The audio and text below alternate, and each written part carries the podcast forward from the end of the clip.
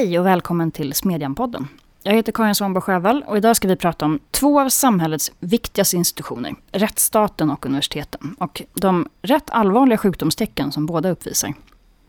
Min kollega Maria Eriksson har intervjuat bokaktuella Rickard Sannerholm, som i dagarna kommit ut med boken Rättsstaten.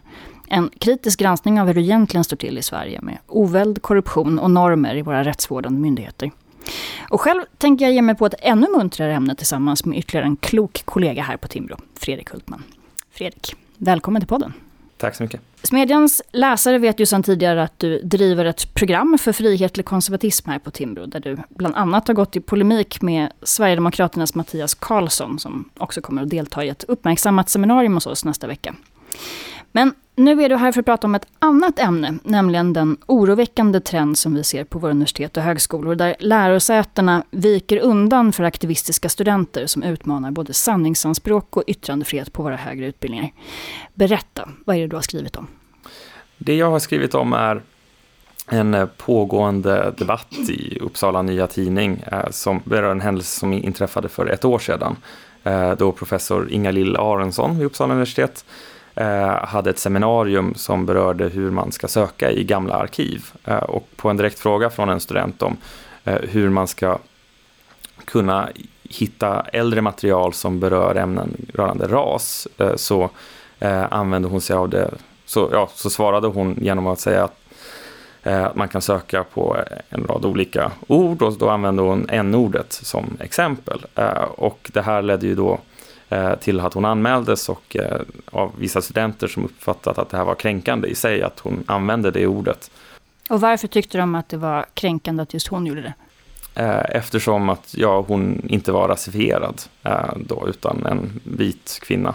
För det har ju funnits de som har velat vifta bort det lite grann och säga att det här handlar bara om ett antal kränkta studenter. Men just på UNTs debattsida så har det även förekommit verksamma akademiker som har försvarat det perspektiv som de vilade på när de anmälde henne.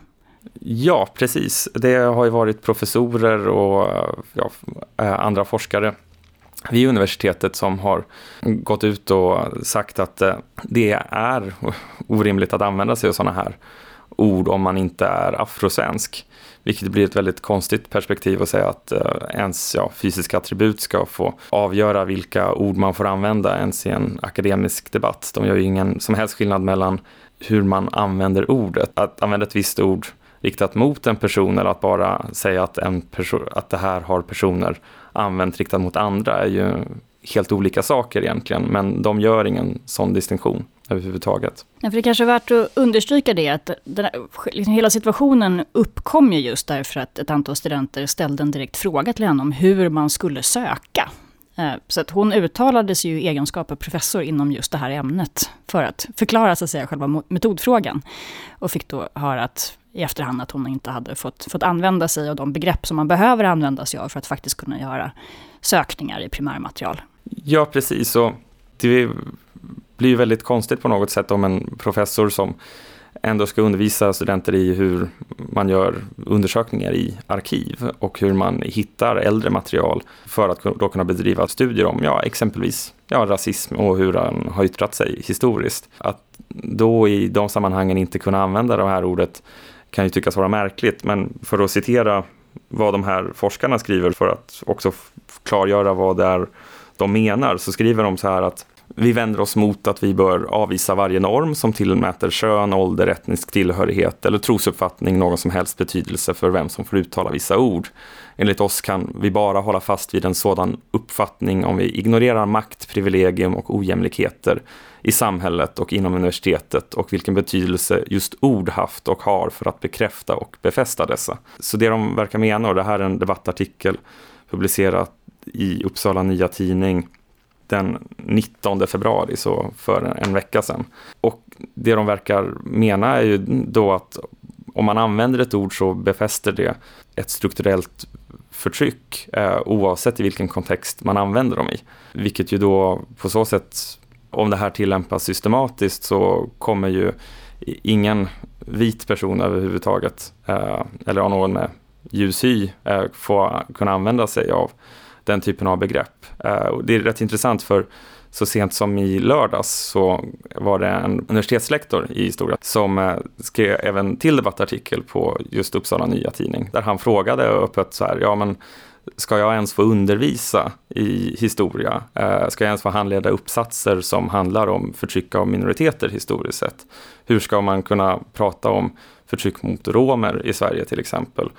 Om man inte kan använda eller förklara vilka begrepp som har använts för att uttala sig nedsättande mot romer. Så det här, så å ena sidan så finns det ju de forskare som menar att man måste konsekvent undvika vissa ord på grund av vem man är, för annars kan man befästa förtryck. Och så finns det de andra forskare och det är många forskare som uttalat sig till Ingalill Aronssons försvar ska sägas. Ja, det verkar ju vara en ganska livad arbetsplats där på Uppsala universitet nu. Jag ja. noterade också i och för sig till min glädje att det var tre professorer som tidigare gick ut och stöttade Aronsson och faktiskt krävde att universitetet skulle be henne offentligt om ursäkt för, för den här behandlingen. Och jag tyckte att de tog upp två perspektiv som var som är viktiga i det här sammanhanget. Och dels så handlar det ju om frågan om politisering generellt sett, där de just eh, lyfter frågan att om man inte lyckas sätta gränser för den här typen av politisering eh, på, på, den här kanten så kan ju å andra sidan bli väldigt svårt då, och hur man ska bemöta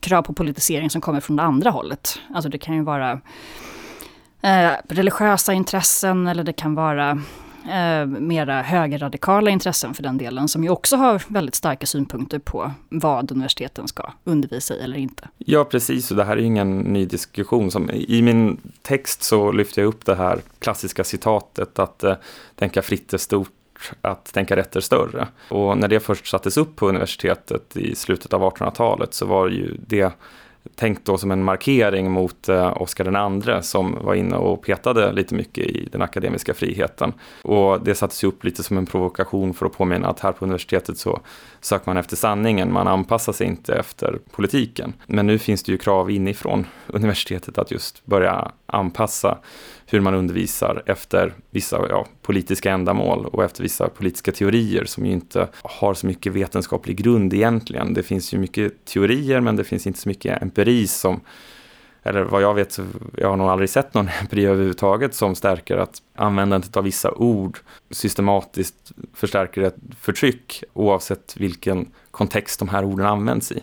Och det öppnar ju, precis som du säger, upp för att ja, om vi börjar avveckla den akademiska friheten nu, vad finns det då för akademisk frihet kvar om, om universiteten är helt politiserade? Vad kommer det vara för politik som då förs i framtiden? Så det är väldigt oroväckande på det sättet. Det finns ju flera bottnar i det här. Det är ju både en fråga om form och innehåll egentligen. Um, en, en annan synpunkt som de tog upp handlade ju också om att den här normstyrningen då som, som, som ingår i, i det här fallet också är någonting som tillämpas väldigt selektivt. Och där man kan se, nog ändå skulle jag vilja påstå, en, en trend på senare år där just frågor som är kopplade till identitet liksom trumfar nästan alla andra Eh, hänsyn som man kan behöva ta i den här typen av processer. Och de nämnde det att till exempel om man jämför med omfattande forskningssamarbeten med liksom, den totalitära kinesiska staten, det anses förhållandevis oproblematiskt. Men, men man har aldrig egentligen rätt att ifrågasätta hur, liksom en, en upplevd kränkning på samma sätt. Och då kan man åsidosätta ganska tydliga liksom, rättsstatliga principer. Exempelvis i, i frågan om att skilja en lärare från, från sin tjänst. Och där tänkte jag att vi skulle kunna nämna ett annat exempel som också varit aktuellt nu på, på sistone som ju kommer från Lund. Och Lund har ju varit uppe i de här diskussionerna ett antal gånger.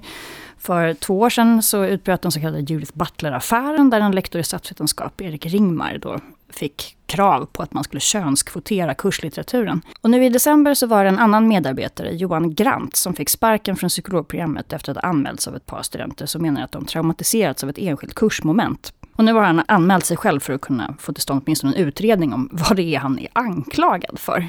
Och det här är ju rätt märkligt, kan man tycka, i dels en statlig institution och dels ett land som Sverige, där anställningstrygghet i övrigt brukar hållas ganska högt. Att man kan bli skild från sin tjänst på det här sättet utan att ens veta vad det är man ska ha gjort sig skyldig till. Ja, precis. och Jag tror att det här det som ställde Tidde lite för eh, Grant just i, i det här fallet var nog också att, det som jag uppfattade att han var inhyrd just för eh, det här specifika kursmomentet och alltså inte hade någon fast anställning. I andra fall så skulle det varit betydligt svårare, men det betyder inte att man ska tumma på rättssäkerheten för det heller. Så det är ju väldigt bra att det kommer en utredning på plats nu också. Eh, när jag läste på om det här externatet så upptäckte jag också att det tidigare har funnits en lite annan karaktär på den här kritiken mot kursmomentet. Så det är nog bra om det utreds exakt vad som har hänt. För det verkar ändå vara rätt så tydligt att eh, merparten av studenterna som går eh, upplever att det är ett bra kursmoment och det är lärorikt. Och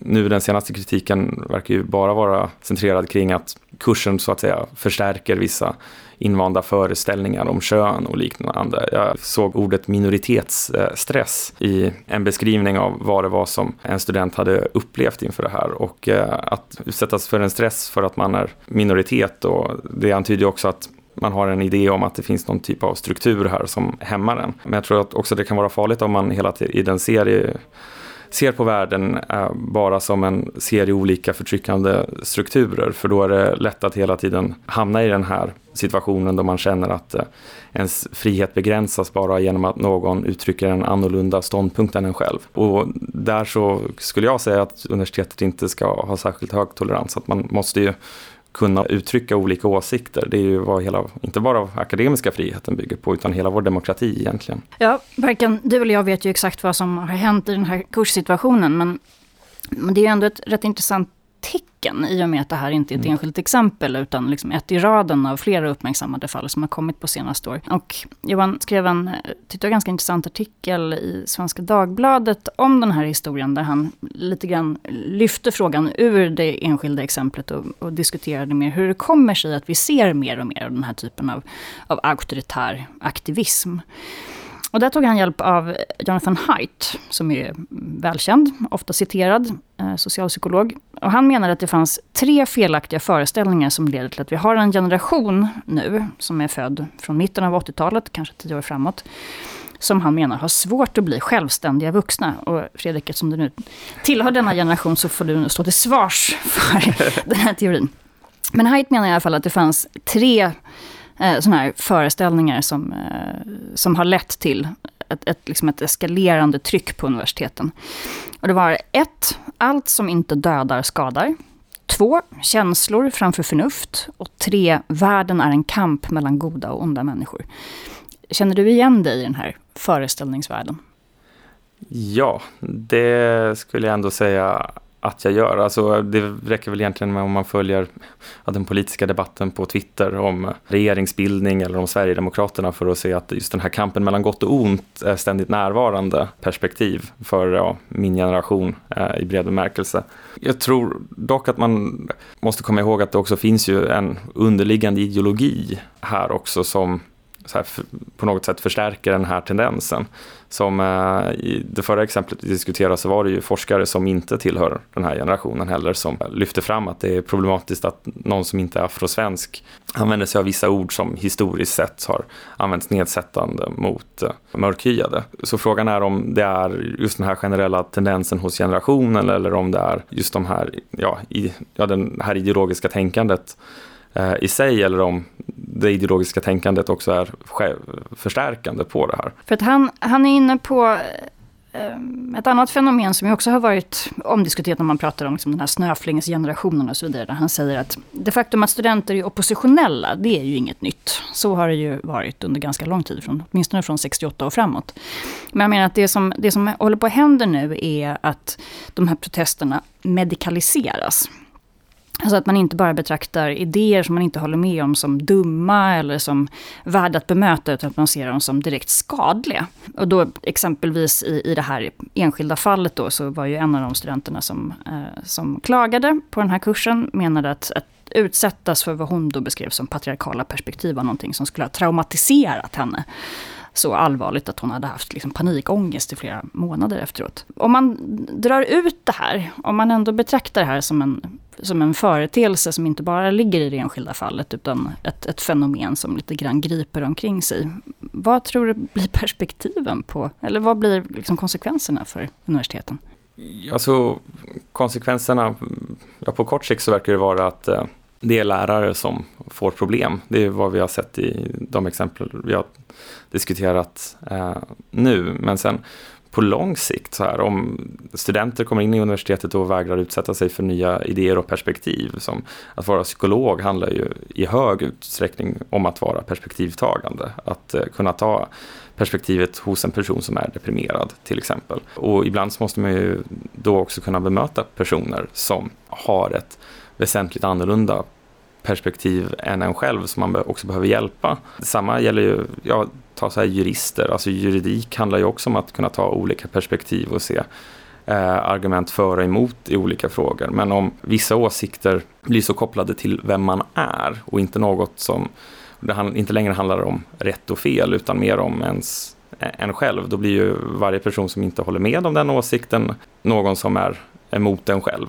Jag har svårt att se hur de personer som får utbildningar och får examina inom, ja, säg, ja, som psykologer eller jurister eh, kan gå ut och verkligen utföra de yrkena på det sätt som det är tänkt. För man kommer att utsättas för andra perspektiv. Ja, om man sitter i en domstol och argumenterar mot någon, då kommer det finnas någon där som har ett annat perspektiv. Och jag menar som försvarsadvokat så måste man väl, eh, eller åklagare, så måste man ibland ta ett perspektiv som överensstämmer med vad lagen säger och inte vad man själv tycker. Så risken är ju att vi utbildar eh, en hel generation som inte riktigt klarar av att göra det som de har utbildning för att göra. Frågan är ju vems fel det är så att säga, att vi har hamnat här. Jag hörde Göran Rosenberg eh, pratade om det här i Sveriges Radio och då pekade han på att det finns etablerade företag i kränkningsutredningsbranschen som då ska driva på den här tendensen på universiteten. Och det tror jag i och för sig stämmer, att det finns företag som, som slår mynt av det. Men det känns ju ändå lite grann som att spänna vagnen för hästen, snarare än tvärtom så att säga. Frågan är ju varför det finns en efterfrågan på deras tjänster överhuvudtaget. Ja, precis. Och jag tror att vi har hamnat i en eh, situation där det helt enkelt är så många som har så svårt att ta andras perspektiv så att många frågor som tidigare inte varit känsliga blir känsligare. Och jag kan ändå se en viss positiv tendens i den här, om man ska kalla det för kränkthetskulturen, just som under metoo-hösten 2017, som det finns mycket att, säga om metoo generellt, men då var det också så att första gången så var det personer som slutade acceptera vissa typer av beteenden. Och i vissa fall så var det berättigat, i vissa andra fall var det inte lika berättigat eller inte berättigat alls. Men just att ja, normer och värderingar förändras ju också över tid. Och, eh, när jag har pratat exempelvis med mina föräldrar om sexuella trakasserier så märker jag att de har ju sett saker hända på ja, 60-70-talet som idag inte skulle tolereras överhuvudtaget. Liksom tillmälen, nedsättande eh, begrepp mot ja, kvinnor och eh, regelrätta övergrepp. En del av det här ifrågasättandet tror jag ändå kan vara något positivt. Men man, det får inte gå så långt eh, så att man inte får använda ord, liksom, även när det är rent deskriptivt, som den här personen sa så för 50 år sedan. Det känns också som att många har så lätt att läsa in en avsikt hos personer som använder vissa ord och då leder det till olika missförstånd som då gör det ju nödvändigt att upprätta policyer om vad man får säga så det är tydligt och liknande. Eh, och det driver ju den här branschen framåt tyvärr. Ja, tillnyktring eller medikalisering. Den här debatten lär fortsätta under överskådlig tid. Tack så hemskt mycket Fredrik för att du kom hit idag. Och Tackar. nu när universiteten har fått en preliminär diagnos så är det dags för nästa ämne. Maria, over to you. Välkommen Rickard Sannerholm som precis har lanserat en bok här på Timbro som heter Rättsstaten Sverige, skandaler, kriser och politik. Stort tack. Du har ju arbetat i ganska många olika länder med att titta på kvaliteten på rättsstaten där, till exempel Ukraina, Filippinerna, Kosovo, Liberia. Och nu har du valt att, att rikta sökarljuset mot Sverige. Varför då? Ja, det, dels för att jag tycker det behövs. Men sen när jag jobbat i olika länder, jag har alltid jobbat med rättsstaten i andra länder, så har alltid tanken funnits såklart att man drar på sin egen erfarenhet och funderar på hur ser det ut hemma? Hur starkt är det här? Hur motståndskraftigt, eller hur motståndskraftig är rättsstaten i Sverige? Och nu så fick jag tillfälle att göra det. Jag tyckte det behövdes också. Jag blev också sporrad av eh, Transportstyrelseskandalen som var och andra skandaler innan och efter det också. Att, att ta tag i det och göra någonting av det. Ja, precis. Skandaler och kriser. Hur, hur mår den svenska rättsstaten egentligen? Den mår sådär skulle jag säga. Det, det, alltså, boken är en berättelse om myndighetssverige. Myndighetssverige är väldigt stort. Det är allting från, jag försöker ta det greppet i boken också, från de här stora statliga myndigheterna som Transportstyrelsen eller Skatteverket till kommuner och kommunala nämnder och det är ju spannet enormt såklart. Men i det stora hela, det är två olika saker som gör att den kanske inte mår jättebra. Det är tjänstemannarollen har förändrats och jag tycker att politiker inte alltid beter sig på ett sätt som borgar för att man eh, sätter rättsstaten först när det klämmer. Om vi börjar där, och vad, vad är det politikerna gör fel eller hur, hur eh, skulle man eh, lägga större vikt vid rättsstaten? Det visar sig oftast, eller det visar sig på olika sätt i och för sig. Det är tydligast vid skandaler och kriser. Och jag har valt att ha det som eh, en berättelse i boken. För att jag tycker man kan lära mycket av skandaler och kriser. Även om det är inte kriser och skandaler som är hela berättelsen av rättsstaten Sverige heller. Men det finns mycket att lära från dem. Men när en skandal eller kris inträffar som Transportstyrelsen till exempel.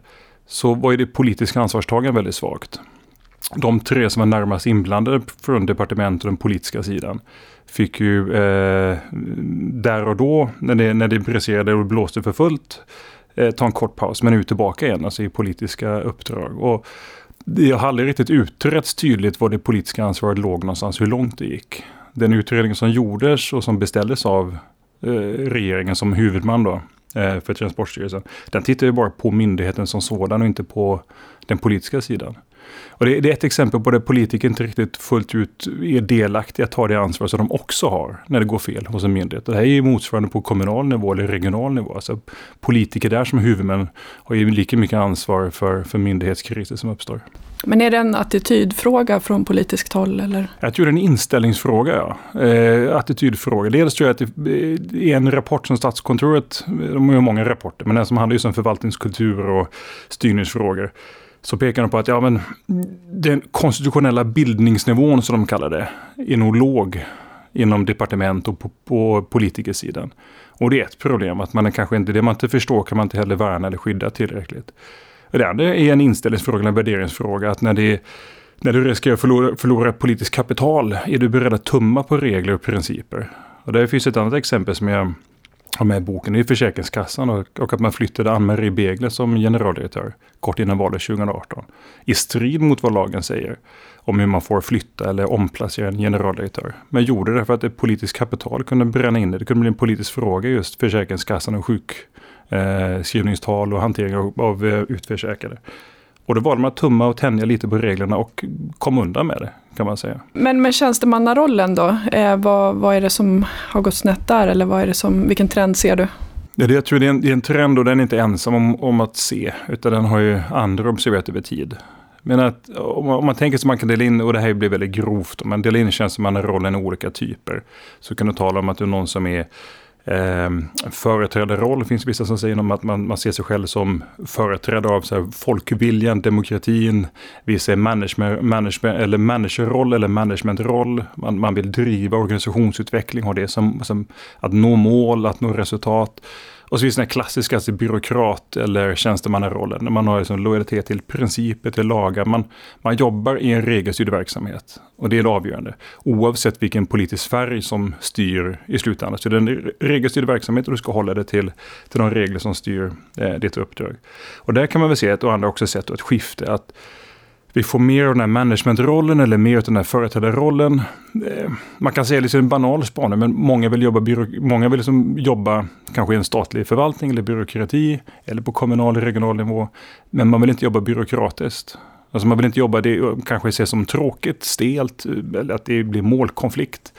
Och istället är man intresserad av hjärtefrågor som man har. Man vill liksom jobba för att driva politik, inte att verka för att politiken får ett genomslag, oavsett hur den politiken ser ut. Det är lite mer de här aktivistiska tjänstemännen som man pratar om idag. Ja, men lite åt det hållet. Eh, och sen är det svårt att säga att, så vet att ibland sägs att vissa myndigheter är aktivistiska. Så, det finns inte riktigt så mycket som pekar på det, men däremot finns det i en lite slappare organisationskultur eh, inom förvaltningen. Och ändå förvaltningen är väldigt stor, så det skiljer sig åt att det ges det utrymme för de som kanske har med engagemang för vissa politiska frågor att få det utrymme som man kanske egentligen inte ska ha på myndighet. Eh, och det hänger samman med politiska inställningen till hur man styr myndigheterna. Eh, om man styr dem väldigt politiskt men informellt och relationellt och nära. Eh, och om man också sätter leverans av mål för att hålla sig till regler. Ja, det, här, det här spelar in också såklart hur tjänstemän, chefer, handläggare och andra uppfattar sitt uppdrag. Och hur noga eller hur lojal man är till regler och principer. Men det låter ju som att det kanske hänger ihop med arbetsplatskultur rent generellt i Sverige. Jag menar, vilka ungdomar vill jobba så här som du säger, vara en grå byråkrat liksom? Ja. Ja, jag tror en grå byråkrat vill nog ingen vara, för det finns den här nidbilden också, att det, då är man stel. Eh, och någonstans också så här, sakna empati. Ehm, men eh, hellre bli bemött korrekt än trevligt. Egentligen. Och eh, någonstans finns ju en kännedom om detta också från politikernas håll. För man beslutade om att, som jag minns rätt, 2016 kanske det var, om att jobba och ta fram en statlig värdegrund. Och där finns ju ett uppdrag också, om man läser mellan raderna, en förståelse för att vi har ju generationsskifte. Och det vi tar för givet när vi talar om juridik, lagar, regler, det är en tradition. Och tradition handlar om att du lämnar över någonting till, till nästa. Och här har det kanske inte lämnats över den utsträckning som man, eh, som man vill på samma sätt. Alltså tradition är inte intakt utan andra saker pockar på uppmärksamheten. Politiska intressen blir starkare, eh, både från liksom, politiska hållet men även från de som jobbar på myndigheter. Och mm, den förvaltningskulturen som vi har haft klarar inte av att hantera det. Kan det finnas en förväntan från allmänheten också? Tänker att man ska, ja som du säger, att man ändå ska bli trevligt bemött eller att man kanske inte alltid ska hålla så hårt på principerna utan det är viktigare att jag får som jag vill i vissa frågor. Både ja och nej. Eh, nejet, om jag börjar med det. Ja, de, det är all forskning, forskning är rätt så entydig på det också. Att de flesta är, när man möter myndigheter, det kan vara som en myndighet som fattar beslut med tillstånd eller man är i en domstolsprocess till exempel. Om du upplever och uppfattar att du har blivit korrekt bemött så har du oftast lättare att acceptera ett utfall som inte är positivt. Du sökte någonting men fick inte det. Men du kan säga att själva processen har varit okej. Okay. Och, och, där väcks också en legitimitet och förtroende för myndigheten, och processen och politiken bakom. Men ja, såklart, det finns också förväntan på myndigheter att kunna leverera och möta saker. Där. Jag tänker, Brå har ju vid olika tillfällen, alltså Brottsförebyggande rådet, de har i olika rapporter pekat på att det finns en hårdnad kultur för myndigheter, för handläggare, vissa mer än andra såklart. Det är Migrationsverket, Kronofogden, Tullen, men även andra.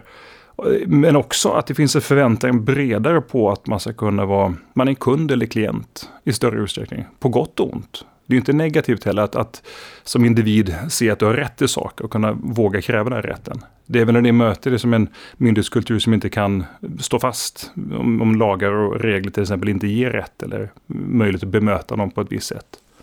Det är då det börjar undermineras. Jag tänker på det här med korruption skriver en del om i boken mm. också. Och, eh, vi brukar ju uppfatta Sverige som världens minst korrupta land. Mm. Hur står det till med det där? Ja, vi är nog det. Eh, är den enkla, enkla svaret på det. Men eh, två saker. Dels att, att vi är relativt fria från korruption. Ja, då måste vi prata om vilken typ av korruption är vi fria ifrån. Och det andra är, ja men sen vet vi inte särskilt mycket hur det ligger till med korruption på kommunal nivå. För när man går på de mätningar som görs mer regelbundet, det är ju från stora internationella institut som eh, Transparency International till exempel, deras årliga, det är upplevd korruption. Och den är också i relation till någonting. Men, vilka, vilka, typer av korruption är vi fria från då, om vi börjar där? Vi är fria från att om du blir stoppad av polisen till exempel, um, så kan du inte betala dur, i princip. Um, så det här som liksom ändå är typiska bilden av korruption, att man ger några sedlar till ja. en tjänsteman, det är inte så vanligt förekommande. Det är förenat med jättehög risk, skulle jag säga. Och, och det är det man vill att det ska vara. Det är också väldigt här, stigmatiserat. Det vi inte är lika befriade från, och det är väl det stora, vi vet inte heller hur, hur det ser ut. Därför att vi har liksom inte de analysverktygen att kunna mäta och uppskatta det. Det är den här vänskapskorruptionen vi kallar för jäv, alltså jävs och intressekonflikter av olika slag. Och där finns det mycket som pekar på att det är också större på kommunal och regional nivå. När politiken blir väldigt relationell och nära i, i utfallet till exempel. Är det någonting som man är bättre på att mäta i andra länder? Eller kan, kan man mäta det? Ja, jo, allting går att mäta. Eh, så det går att mäta. Eh, jag vet inte hur man mäter det, eller om man gör det i andra länder. Ehm, men det finns ju ett annat index som heter World, som World Justice Project står för. De mäter ju rättsstaten i olika länder. Jag vet inte, de har 130 länder nu. Sverige är med i den mätningen, också en årlig så här, återkommande mätning. De har börjat i vissa länder att mäta på lokal eller så här, subnationell nivå. För man ser det att men på den nationella nivån så är det lättare att styra och hantera korruption om du har politiker på den nivån som vill det. Men på den, på den lokala, eh, den lilla nivån, där är det svårt. De har asymmetriskt informationsflöde. De på lokala nivån vet ju mer än huvudmännen på toppen på nationell nivå. Då är det lättare att gömma undan. Och det är mindre cirklar också kanske, att Ja. det är större risk för. Byter inte platser lika ofta. Så. Det finns ju forskning i Sverige som tittar på också. Ehm, både korruptionsforskning och juridisk och statsvetenskaplig. Om att på kommunal nivå finns det mer oroväckande tecken på att, ehm, på att det finns ett utslag av korruption. Men, men att vi inte alltid talar om det som korruption. Jag, jag tror inte att en hel del av de som är de som är inblandade i saker som vi nu i efterhand, det är alltid lättare med facit kan säga, men det här var ju korrupt beteende eller korrupt agerande. Jag tror när det väl händer så är det inte alltid man tänker att det är så. Vad, till exempel vad då kan... Ja, men det kan vara. vara att man beslutar om ett tillstånd till exempel eh, för ett lokal sportklubb. Eh, eller en kulturförening eller strandskydd för någon som inte egentligen kanske borde ha det. Men att man är, man är lite mer tillåtande. Inga pengar behöver byta plats. Men man kan göra det för att den här personen är någon som står dig nära. Någon som du känner, någon som är viktig för samhället. En sportklubb som betyder mycket. Och när då pengar inte byter hand i det där kuvertet, och som är typiskt sett tänka oss korruption, och så som det ser ut i många länder. Ja, och det swishas inte heller här. Eh, det är korruption, men man tänker nog inte på det på det sättet. Vad, skulle behöva göras för att vi ska bli mer medvetna om det här då? Ja, korruption tror jag att vi, vi är på bättre och bättre väg. Det går också att lyfta ut eh, korruptionsbrottet och jobba med det mer som säga, konsekvent. Och det finns aktörer som gör det. Vi har Institutet mot mutor till exempel. Vi har Transparency International i Sverige. Vi har ju ekobrott och så. Så det finns en eh, samlad praxis och erfarenhet. Så det blir nog bättre och bättre. Men när det gäller den här korruptionsfrågorna som är i gråzoner, som inte, det är som allt annat, prata om det. Eh, det är en värderingsfråga också. En informationsfråga. Jag tänker på ehm, ett exempel med i boken, är den stora muthärvan i Göteborg på 2010-talet. Alltså den briserade då, men den har pågått rätt länge.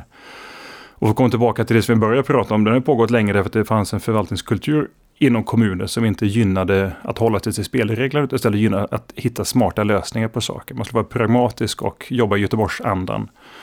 Det var ju först efter den skandalen, och den blev stor, ehm, det var först efter den som då statens kommuner och landsting, som nu heter regioner istället, som, det var då man började jobba med informationskampanj gentemot sina eh, medlemmar, alltså kommunerna och, och landsting. Att informera om korruption, att börja hålla utbildningar i integritetsskydd och så vidare. Och att kunna upptäcka, alltså, att göra korruption till en högre risk och lättare att upptäcka och sådär. Men det krävdes en stor skandal för att det skulle ske. Men tror du att det kan se likadant ut i andra kommuner runt om i landet? Ja, det, alltså det poppar upp eh, då och då. Eh, och ibland, många gånger är det väl så därför att det finns personer som är korrupta. Det är inte mycket att göra åt. Så är det i all förvaltning. Eh, men så man kommer ihåg att vi är rätt förskonade från det. Och i andra fall, eh, och det är väl det som är oroväckande, så sker det för att man inte riktigt har koll på vad som sker. Och kanske inte är medveten om att det man gör är fel heller. Vad hoppas du få för reaktioner eller att boken ska få för effekt? Det var två saker som fick mig att skriva boken. Det var det som vi började prata om. Att eh, när jag jobbat i andra länder så får man ju ofta frågan från personer i de länderna. Ukraina, Filippinerna eller vad det nu kan vara. Hur ser det ut i Sverige? Hur hanterar ni motsvarande utmaningar i Sverige? Och ibland blir jag svaret skyldig därför att vi mäter inte och bedömer inte och pratar inte om rättsstaten i Sverige på samma sätt som man faktiskt gör i andra länder där mer står på spel på ett mer svartvitt sätt. Alltså kontrasterna är starkare länder som har haft konflikt eller länder som har som övergångsperiod från enparti till flerpartisystem och sådär. Så det var en sån här gnagande tanke, men här, här vill jag bidra till en, en debatt i Sverige egentligen. Försöka sätta rättsstaten på, på kartan mer. Ehm, och en kunskapsbild såklart, kunna bidra till en breddad kunskapsbild.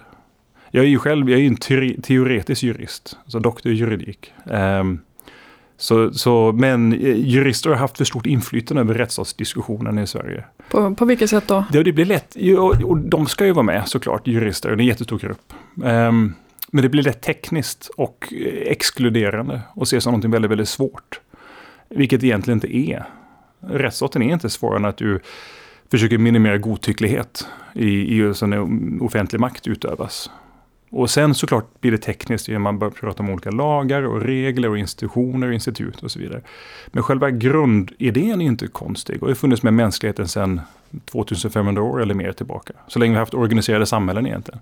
Så det, det sista delen, men en debatt och en bidrar till en eh, bredare kunskapsbild som inte bara är juristernas utan från kanske ett mer allmänt perspektiv, från ett politiskt, statsvetenskapligt, sociologiskt perspektiv. Så det är också en kärleksförklaring till begreppet. För jag, jag tycker att det här är ett begrepp som har fått en för lite uppmärksamhet i Sverige. Det har ju inte samma klara milstolpar som demokrati har till exempel, eller mänskliga rättigheter i Sverige, alltså en svensk historia. Men rättsstaten, en form av den, kom ju innan vi hade en demokrati och var en före, förevändning eller föresats för att kunna ha en, en demokrati. Ehm, också en anledning till att vi kan ha, som, vara en stabil demokrati.